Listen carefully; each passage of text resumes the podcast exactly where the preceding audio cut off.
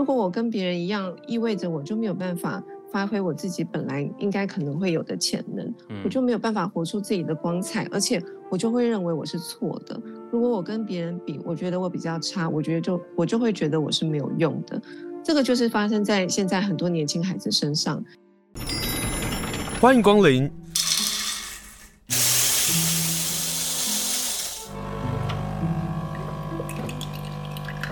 今天的盛情款待，请享用。今天要跟大家来分享一本书，这本书很可爱、很轻巧、很好看，我觉得一定要讲这个重点。这本书的设计感十足。这本书叫做《大人只知道部分的世界》，作者是李慧珍。所以今天我们要跟李慧珍来连线。Hello，慧珍好。清盛好，各位听众朋友大家好。什么原因让你想要出这本《大人只知道部分的世界》？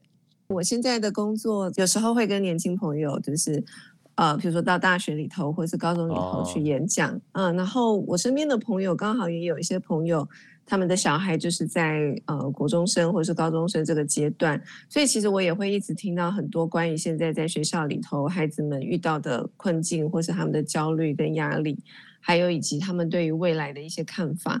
那有很多原因促成，我觉得我很惊讶，是说教改这么多年。嗯可是我发现现在大人小孩的焦虑感好像比我那个年代还要更严重，真的。然后对，然后我发现孩子们的焦虑，呃，当然我觉得本来在就学的时候，我们就会对成绩这些特别在意。可是我发现这些孩子好像他们更是把自己陷在一个就觉得说，好像我现在成绩不好，或是我选错了科系。我未来这个人生就糟糕，就完蛋了，这样子。嗯、所以那个那个紧迫感，我觉得会让他们动弹不得。然后有很多孩子因此陷入焦虑、陷入忧郁嘛。嗯。然后我自己之前有发一些问卷，想要知道这个年龄层的孩子真实的心声。回来的问卷也其实让我觉得蛮蛮心疼、蛮心酸。呃，里面甚至有几个孩子很明白表示，他们不知道活着要干嘛。嗯，如果可以，他们很想要结束自己的生命等等这样子，所以会在在都会促使我，我很想要，希望有机会可以跟他们对话。我觉得人的成长应该是要更看到这个世界的扩大，而不是让自己越活越狭窄，然后动弹不得。我希望他们可以帮助自己去找到更多的可能性。不要只是听旁边的这些周遭的这些声音，就认为哦，非得这样子不可，不这样子就会怎么样怎么样。我觉得这些声音其实也都来自某一种大人很偏颇的认知而已。嗯，所以这本书开始就看到说写给年轻的你，但我在读的时候，我觉得大人的我们一定要读啊！哈，他其实挑战了很多我们。固定思维，或者是这怎么可能这样子呢？怎么？可是这个就是我们要来谈的。这本写给年轻的你，它上面就写的，不要把任何人的话视为真理，因为每一个大人也只活过一种人生。所以我光是看到这句话，我就要跟李慧珍来连线哦。嗯，那这个书我其实也非常谢谢刚刚慧珍提到的一个部分，因为我读着读着读着读着，他谈到的一个部分，因为这个书分了三个 part。第三个 part 呢，就是人生是值得活的，因为我也的确呃有感受，也有听到许多的年轻人对于活下去这件事情，或者是资产这件事情，并没有摒除在他们的生活之外，而且深深的影响到他们。待会我们来谈谈人生值得活这个事。这书的设计，我希望大家能够一页一页一页的慢慢看，因为我相信也是慧珍的设计。开页呢，它我们看到就是说我拥有什么样的光。第二页，我们开业看到是我想朝什么方向飞翔。再翻下一页，要问的是我是谁。慧珍这个部分设计，其实你也是来通贯的你的这本书《大人只知道部分的世界》，是这样吧？对，我的书的这个书本身的设计都是跟。物事合作，他们是一对设计师。对，那他们因为他们对我也很了解，那他们看了这个书的内容之后，他们有一些设计上的巧思。然后前面他们是他们建议我，就是说前面要不要留一些。不要立刻进入到书的内容，前面保持就是留一些页面，就像我成为自由人的设计那样子，就是有一点向读者提问，然后我们一起探索这样子。嗯、然后他们要求我提供一些文案，那所以那个设计本身是的构想是由他们提出来的。嗯，既然讲到设计，那我决定把最后一个问题拿出来问。请问一下，那个设计啊，就书封啊，我买到的或者是我故意挑的是蓝色的这个圈圈点点点点点点的。嗯嗯、然后呢，在书背的部分呢，会有一张卡片，圆圈，对对，那个是书签吗？它可以当做书签，就是你可以拿下来。那它那个圆点就是跟书封的这些圆形的这个嗯、呃、彩色的圆点是呼应的。Uh huh. 那个其实那个设计师的概念就是希望说，让大家打开书的时候会有哇的惊艳感。那些那些彩色的圆点其实就代表每一个人的生命不同的姿态。不同的光，那那个小小的圆的书签也代表，就是说希望我们可以找到自己内在的光，然后像你看到的前面这些缤纷的色彩一样绽放。嗯，好，你讲到那个光啊，也是我在读这本书《大人只知道部分的世界》里，我发现这本书一直在谈光，特别是你会谈到 Michelle 的书《我们身上有光》，光。是你在这本书的一个重点，来谈谈光吧。就是听众朋友们可以去试想，每一个小 baby 刚出生的时候，眼睛是不是都会发亮？因为对世界充满好奇，嗯、对不对？每一个孩子其实刚出生的时候。对世界都充满好奇，可是不知怎的，我们越长越大，那个光芒好像就越来越暗淡了。嗯、直到你看到上班时间，你看到那些上班族上班的样子，几乎大部分的人都是拉长的脸，下班的时候也是都是疲惫不堪的。你已经很很少在大人的脸上看到是带着光彩去上班的。嗯，可是我觉得这个有一点违背生命的初衷嘛，对不对？生命应该是要来绽放的。嗯我们应该要保有那个光彩才对，所以我很希望，特别是在年轻的孩子身上，我很希望他们不要那么快就使那个光暗淡下来了，因为我觉得那是每一个人最珍贵的东西。我希望就是我们每一个人都有自救的方法，可以找到保护自己的光，让那个光可以绽放出来的方式。我觉得那个是生命最美丽的样子。嗯。于是，当我们在面对自己的生命历程，或者是我们做大人的看待孩子的成长过程，老觉得那个学历是很重要的。但是李慧珍说，好奇心才是重要的。好奇心对于一个人是重要的资产。他说，让这个好奇心驱使着，让我们更好、更有能力、更快乐。让这个好奇心使我们自带光芒。当我们长大了，我们进入到社会里，当我们在谈斜杠的时候。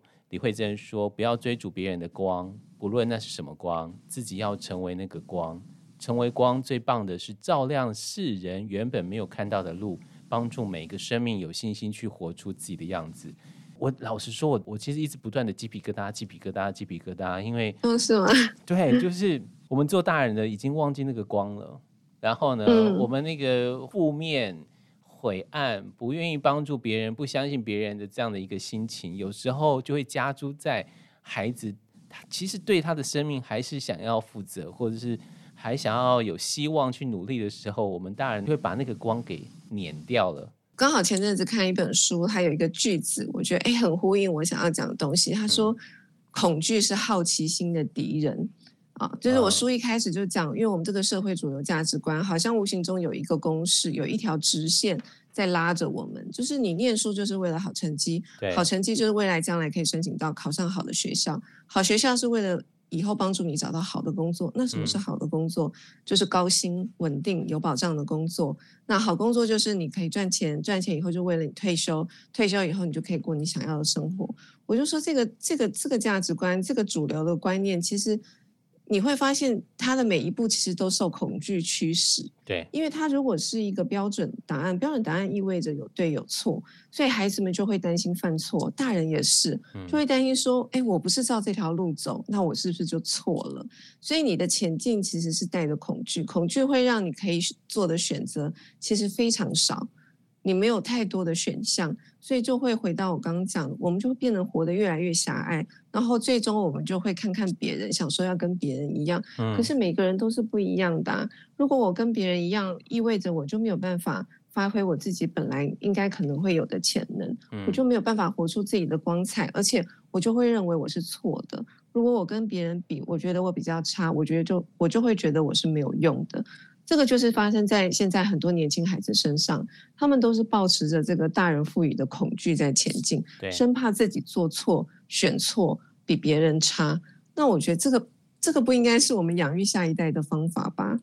可是你会不会听到另外一个声音，就大人会觉得我们都是恐惧下长大的啊，我们父母亲都是恐惧下的，所以我们就要问问自己啊。那所以现在你快乐吗？嗯，现在你觉得你是一个非常有自信、非常有自由，能够绽放你自己的光，让小孩尊敬、喜爱你的大人吗？嗯，如果我们自己不是一个这样子的典范，我们又要用我们的观念去框限我们的下一代。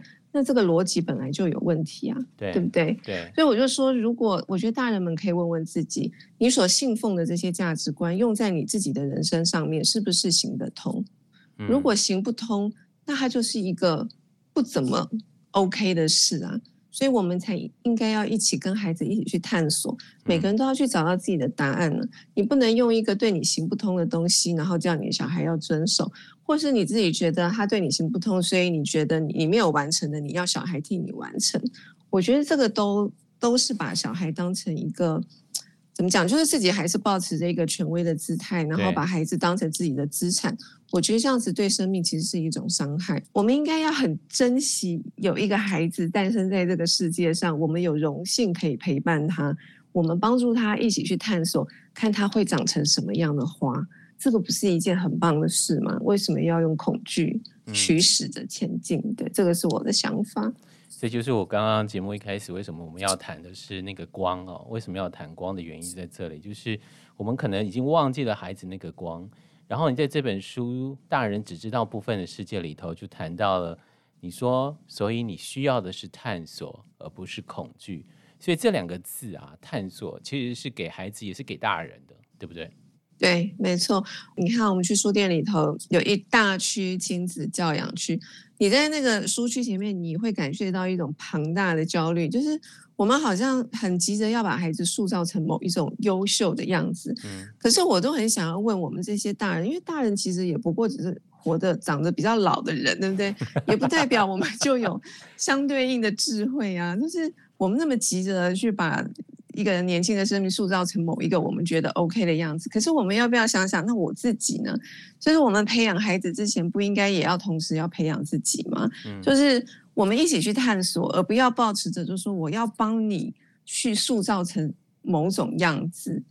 我们可不可以不要朝这个方向，而是大人也去探索自己的人生，孩子也探索自己的人生，然后我们相伴着前进。我觉得这会不会是一个更美好的方式？嗯。然后这本书，大人只知道部分的世界。其实惠贞会一直用他跟他女儿的方式来解释他们如何能够去落实，或者是我我觉得就是陪伴孩子。你觉得陪伴、陪伴阅读、陪伴他发现问题、陪伴他探索，是一个很重要的方法。嗯，我觉得应该是说我没有。找到更好的方法，然后我以我的女儿为例，并不是说哦我做的多棒，因为我只有我女儿 的例子，就是我我的意思是说，我讲的就是我做的，我不会讲一套做一套，所以我用我做的方式，然后我认为我做的方式对我行得通，所以我分享给你。但是我一开始就跟读者讲，我分享这些东西，并不是说你就要。全信我，我觉得我们对待任何一本书、任何一个人的说法，我们都不应该全信。我觉得全然不相信，或是全然相信，都不会学到东西。对，就是我们可以听，可是最终我觉得每个人还是要去形成自己的答案。你要经由自己去探索。所以我觉得我以及我写这个书的最好的角色跟任务，其实只是给大家信心，就是。那些你听很多，影响你很深，但是对你来讲害处好像大于益处的那些观点，你不一定要接受。我其实只是想要传达这件事。那至于我们可以去追求什么，那因为每一个人不一样，每一个人条件环境都不一样，所以你要你要有勇气去形成自己的答案，因为那个才是你拿回力量的开始，你才会真的成为一个大人。否则，永远你的这个自主权都是在别人手上，你永远都不可能长大。那这样子，你就当然就只能自哀自叹啊。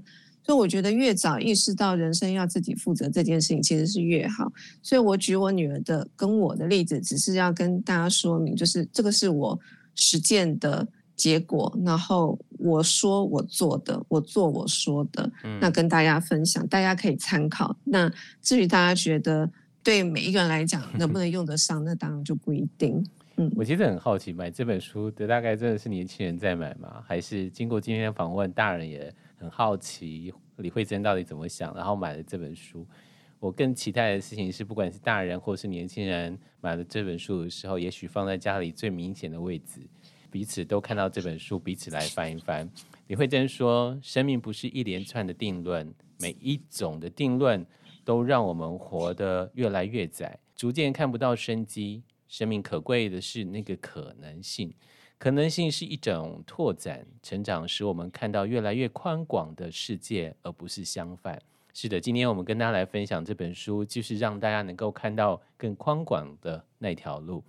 分享的书名叫做《大人只知道部分的世界》，维摩社所出版的书。这本书写给年轻的你，我们也希望大人的我们也来读一读。作者是李慧珍。这本书分三个 part 啊，分不要担心，不要恐惧。第三个 part 是人生是值得活的。好，这里面呢，它就会分许多的，包括念书、包括工作这些等等的。呃，大家可以来看一看哦。但我我想要从这个小题目来谈起。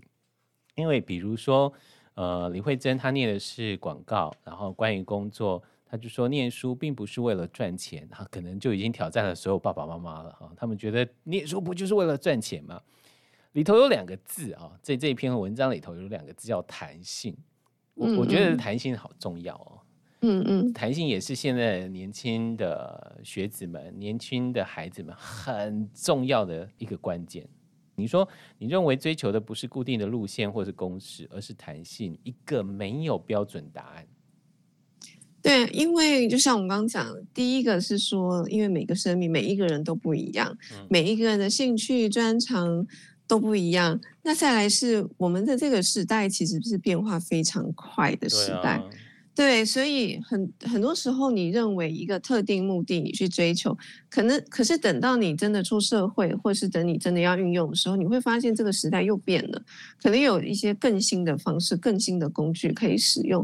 所以我觉得，呃，不要太执着于特定的目的，而且我觉得也是因为现在是一个网络的时代，你有很多很很新的工具可以运用，其实可以更开放的去想象。工作的可能性，那、嗯、我觉得在学生的时代，应该要好好把握这些学习的机会。倒不是说哦，以后我可以赚多少钱，而是说我可以累积我的实力，等到我进入职场，或是说我可以开始对这个世界有所贡献的时候，我可以有各式各样的想法，可以有各式各样的做法。所以。当一个孩子他考试考不好的时候，他很崩溃。可是因为他还在这个年纪嘛，那个可能就是他人生中最大的事情。可你说像我们这些就是已经很年长的人，就是你回头看，我在工作职场上，我从来都不会问我的同事，我也从来没有被我的主管问过说：“哎，你以前英文考几分？你以前数学考几分？对不对？”嗯，对。就算我以前英文考很好，数学考很好，可是如果我在职场上的工作，我就是做的。零零落落，我就是做的没有办法拿出呃公司要的这个呃水准。那就算我以前考试考很好，那我一样没办法这个在这个位置上待久啊，嗯、对不对？嗯。想反过来也是啊，就算我不是名校出身，可是我我我工作能力很好，我有解决问题的能力，我很有创意，我很有想法，我是一个负责任的人。你说哪个公司不爱这样子的员工？呃，所以我觉得大家不要太被。你这个履历上面的这些漂亮的叙述绑架，如果你是一个刚好你很会考试、你功课很好的孩子，那当然 OK，嗯，你就去享受你的成就。可是你也要知道，它不会是幸福的保证。那相反的，如果你是一个功课不怎么样的孩子，你也不要因此贬低自己，觉得你就是不如人，因为世界的路非常宽广。那你工作上你能不能胜任？你能不能成为一个成功的人？跟这些的关系其实是非常小的。嗯，我是这样子看待，就是我自己的经验，跟我看待身边这些我觉得很有成就、很成功的孩子，还有我看过非常多的书，因为我对这些议题我一直都非常关注嘛。嗯，所以我应该可以有把握的是说，我看过这方面的书，应该比大部分的听众朋友多。所以，如果你说要举国外、国内外的各种实例，其实是举不完的。嗯嗯嗯。嗯，所以我也很压抑，我们社会的这些主流价值观、奉行这些价值观的这个大人跟家长们，他们有没有去听过或是看过这些世界上这么这么多这个成功的示范？嗯，为什么还会被？我年轻的时候，在距今二三十年前的那种观念，还一直沿用到现在。其实我其实非常讶异。比如说，我们以文者、文史哲艺术类的这个毕业生来讲好了，好，很多家长还是会认为说，哎，念文学、念艺术、念哲学要干嘛？以后你养不活自己啊，没饭吃。可是你看，现在世界上这些跨国大企业，叫得出名字这些企业，其实他们非常需要这方面的人才。为什么？因为他们需要可以帮助思考的人，对，他们需要可以有一些创新想法的人，他们需要能够诠释这个改变的人。那这些其实都是需要文史哲、艺术、创意、设计类的能力。嗯哼，对啊，所以我不知道，就说以认为这些东西没有用的家长有没有知道？刚刚讲的这些现况，嗯啊，就是我们是不是还是只是自己想象出来的那个东西，然后就就很快的下了定论？那我觉得这样其实是非常不好，也非常危险的。嗯，其实我真的也看到《亲子天下》有一篇文章就在谈，就是面对 AI，其实孩子的历史跟文化这个部分是很重要的一环哦。但就像是你刚刚提到的，就回到这个书里头有一个很重要的，也是呃家长跟孩子。多年来，多年来，多年来一直在挣扎，一直在对立的，就是没有用这三个字。我妈说念中文没有用，我爸说我很没有用，我自己也觉得我没有用，没有用，好像就变成了一个代名词。但没有用其实是啊、呃、歧视。然后慧珍这里投到提到一个事情，我觉得我真的拍手叫好。他说、嗯、蚯蚓有什么用？蜜蜂有什么用？种树有什么用？你有了很一番的解释。来破解一下，没有用这三个字，好不好？对啊，我觉得，呃，有没有用，其实本身就是一个没有用的问题啊。对，因为你看我们啊，对耶，对哦，我我居然把这个问题拿出来问。哎呦，我真的是啊，没有没有没有没有，因为我觉得我们也时不时也会犯这个错误，因为我觉得有没有用。很多东西其实是没有办法知道答案的。你说，你说，譬如说我，我觉得阅读很好，可是你问我小时候读的哪些书对我最有用，我回答不出这个问题呀、啊。嗯嗯、那些书其实都是潜移默化的，就是变成我的一部分，对不对？对。所以我们在学习路上，所有你学到的东西，它就会变成你的。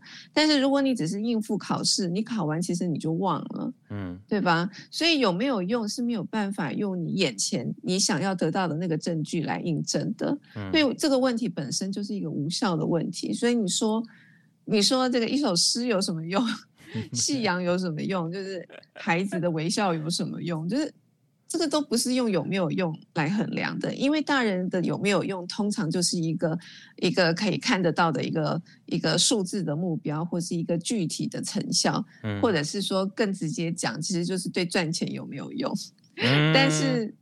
它就是一个非常狭隘的问题。我我书里面有另外一篇讲说你要赚什么，就是你说不管是赚钱或者是说学习，其实这些都是跳板，都是工具嘛，对不对？对。它并不是我们的目的。我们的目的是什么？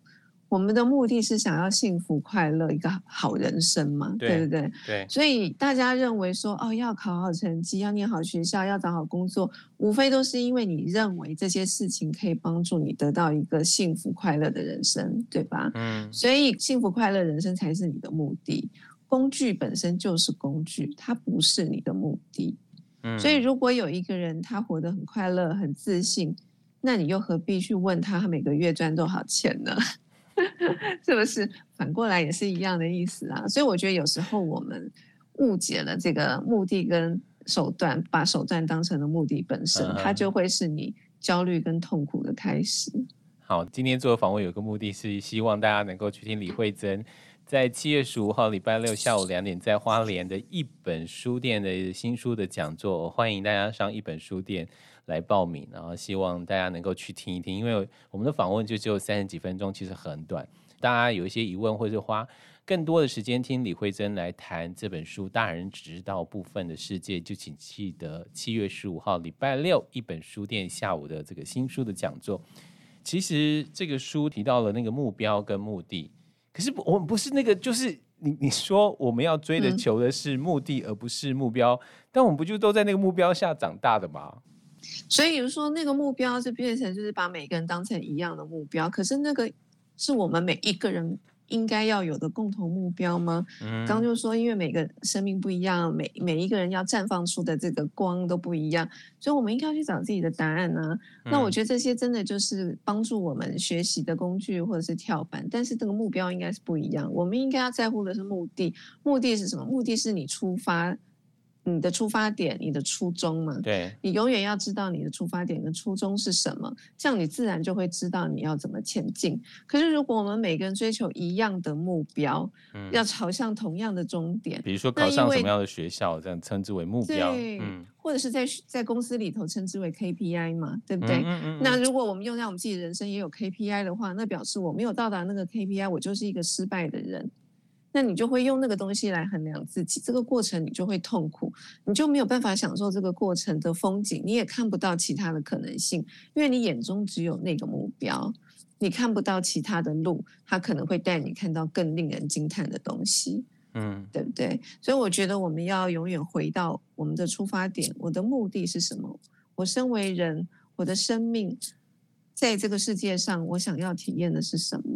每个人都会走到终点嘛，在终点那一刻，我希望我是怎样可以不忘此生，可以安心的离去，嗯、而不是在最后一刻，我想着我的目标吧，就是想着我这个银行户头上有几个零，也不可能就想那些东西嘛，嗯、对不对？你也不会在意你考试曾经考几分呢，嗯、那些都不重都不重要，重要是你真正体会这个生命的深度跟广度，那个才是最重要的吧？嗯。于是李慧珍说：“不需要被生命中的某一段过程给困住，真正的问题是你是否活出你生命中全部的潜能。”其实谈到了目标，其实又回到了，其实，在求学过程当中，有一些年轻的孩子，他们就是因为被目标给困住了，因此就离开了。这人是选择放弃，这是我们很不愿意见到的哦。那我们今天跟大家分享，就大人只知道部分的世界。和大家能够产生对话，其中有两个关键字也是呃想要跟慧珍谈的，因为我觉得这两个字好美，我觉得这两个字很需要谈。他说关于生命，你听过最美的形容是绽放，我被这两个字给点住了。嗯嗯，我跟慧珍年纪差不多，其实我们回头去看的时候，都觉得啊，生命的绽放好重要哦。对啊，其实我们看看身边的小花小草，看看旁边的这个动物，呃，不管是昆虫或者是我们家里的宠物，你去想象生命是什么？生命其实没有什么特别的目的啊，生命的目的就是绽放，就是活出最多的可能，最大的可能性，对不对？对。所以我有引用一行禅师讲的话嘛，他那段话我觉得好美。他说：“玫瑰的目的是什么？他没有什么目的啊，玫瑰的目的就是成为玫瑰啊，对不对？你也是啊，你的目的就是成为你啊，嗯，你就代表全世界，你就代表全宇宙，除了成为你自己，没有其他的目的。嗯，对，嗯。然后这篇其实叫做生命的意义。”然后生命的意义当中，嗯、你也引了一些话哦。你说昨天是历史，明天是谜团，而今天是礼物。你说现在在英文的这个词叫做 present，哎，嗯，真的耶，现在就是礼物哎。对啊，present 就是现在也是礼物的意思，所以就是提醒我们现在就是礼物啊，因为你所谓的。你所谓的明天，其实就是由现在开展的嘛，嗯、对不对？嗯，未来就是现在的延伸啊。嗯、所以，如果你想要有一个好的未来，那当然就是要在现在努力。那现在要朝什么方向努力，可以让你觉得你活得最为绽放？其实说到底，也只有这一个重要的问题，其他的问题相较之下，其实都是次要的，对吧？嗯，你说绽放的意思是作为你自己活得最。全然的方式，那这句话也是其实，哎，真送给爸爸妈妈啦。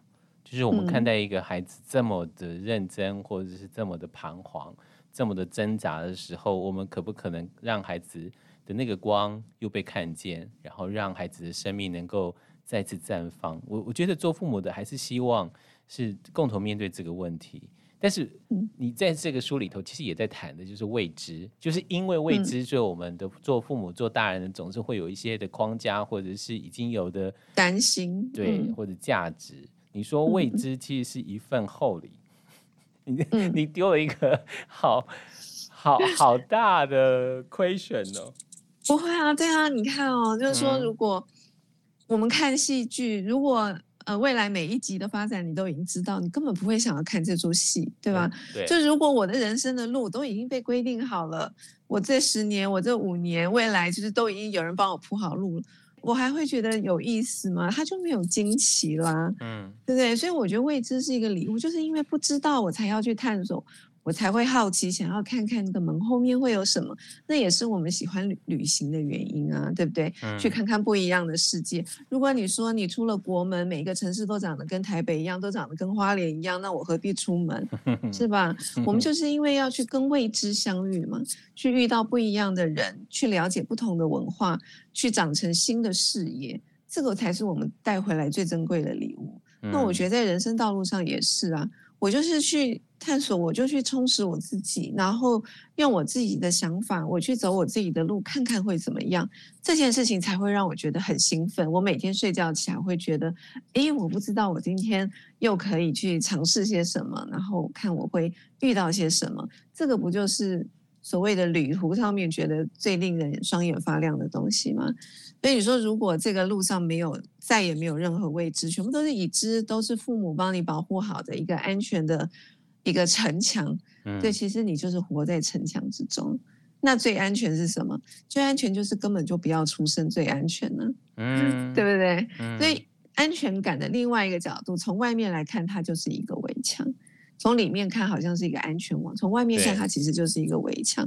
所以你要活在安全的围墙之中，还是你要走去看看这个世界？那其实选择权还是在你自己手上。嗯。当这个在我们自己手上的时候，李慧珍分享了一本书哦，这本书叫《朝一座生命的山》。这里面有一句话，他说：“我们每个人都是菩萨，菩萨就是一个丰富自己、分享自己的人。”嗯，这八个字，我好想要呃写下来，然后贴在我家的墙壁上。我也常常用这句话在就是提醒自己。我我也是不断的提醒我自己是，是我是否是一个丰富的人，我是否是一个愿意分享的人。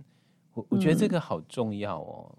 嗯嗯，真的，所以我真的也觉得爸爸妈妈就是不要过度的焦虑，去担心说孩子没有办法走。我们想要走的路，因为那是他的人生呢、啊。对，我们只能给他养分，帮助他去探索。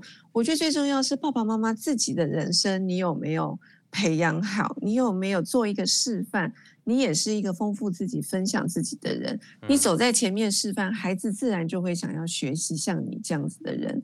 可是如果你只是把焦点放在孩子身上，因为自己做不到，或是因为自己是这样，所以你要强迫孩子也要跟你一样。或是你自己做不到，所以你希望孩子代替你去完成。对，那其实就是双方关系的撕裂的开始。而且我会觉得，某种程度这样其实是因为大人也没有过好自己的人生，所以才会把焦点放在别人的人生身上。对，对我这样讲可能又会冒冒犯一些大人，但我觉得我们真的要去想想看，是不是这样？不要逃避这个问题。如果问了，自问以后。觉得说我才不是这样，那就 OK，那没有问题。对。可是不要是因为我们害怕知道答案，所以我们不去问这个答案。那这样子其实那就是所有问题的根源呢、啊。你不要把我们的害怕、嗯、我们的恐惧给那个孩子。对。我我觉得好重要哦。就是你看，我们最近这个社会上，不是有太多做了很不好示范的大人吗？嗯嗯。嗯，那那就是一个例子啊。因为不会有一个人是没有犯过错，所以爸爸妈妈也不要担心自己好像在孩子面前会显露出哦，也有我不知道的事情，或者我也会犯错。我觉得会犯错有不知道的事情非常正常啊。我觉得只是说我们怎么去面对我不知道的事，怎么去面对啊，我也可能犯了错这件事情。你的回应的方式才是会让孩子愿不愿意向你学习，尊不尊。敬你的原因，对不对？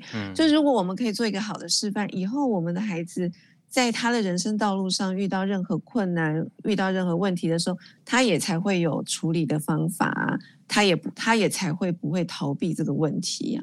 所以，其实我觉得大人的这个身教示范其实是非常重要的。所以这本书《大人只知道部分的世界》写给年轻的你，其实也写给我们大人。最后，我想要分享李慧珍的一句话，其实是给所有的人啊。当我们面对这本书，当我们听到李慧珍的说法的时候，这句话说：最有效的改变，并不是改变对方，而是改变自己看待以及对待这段关系的方式。其实这句话。放在任何一个关系上都是适用的。今天非常谢谢李慧珍跟我们来分享这本书《大人只知道部分的世界》。七月十五号礼拜六的下午两点钟，在花莲的一本书店，李慧珍会来到花莲和大家来分享新书。还有很多的话没说，比如说，其实有能力独处，其实一个很重要的能力。那独处的内容也在这本书当中，希望大家能够共同来分享，共同来听听这场的新书讲座，共同来买这本书，来看看我们是其实真的只知道部分的世界，而当我们只知道这部分的世界的时候，我们又何以给予一个价值，或是给予一个意义，或是给一个方向，要孩子去往那个你只知道的部分的世界走去呢？今天非常谢谢李慧珍接受访问，谢谢您，谢谢，谢谢青盛，谢谢。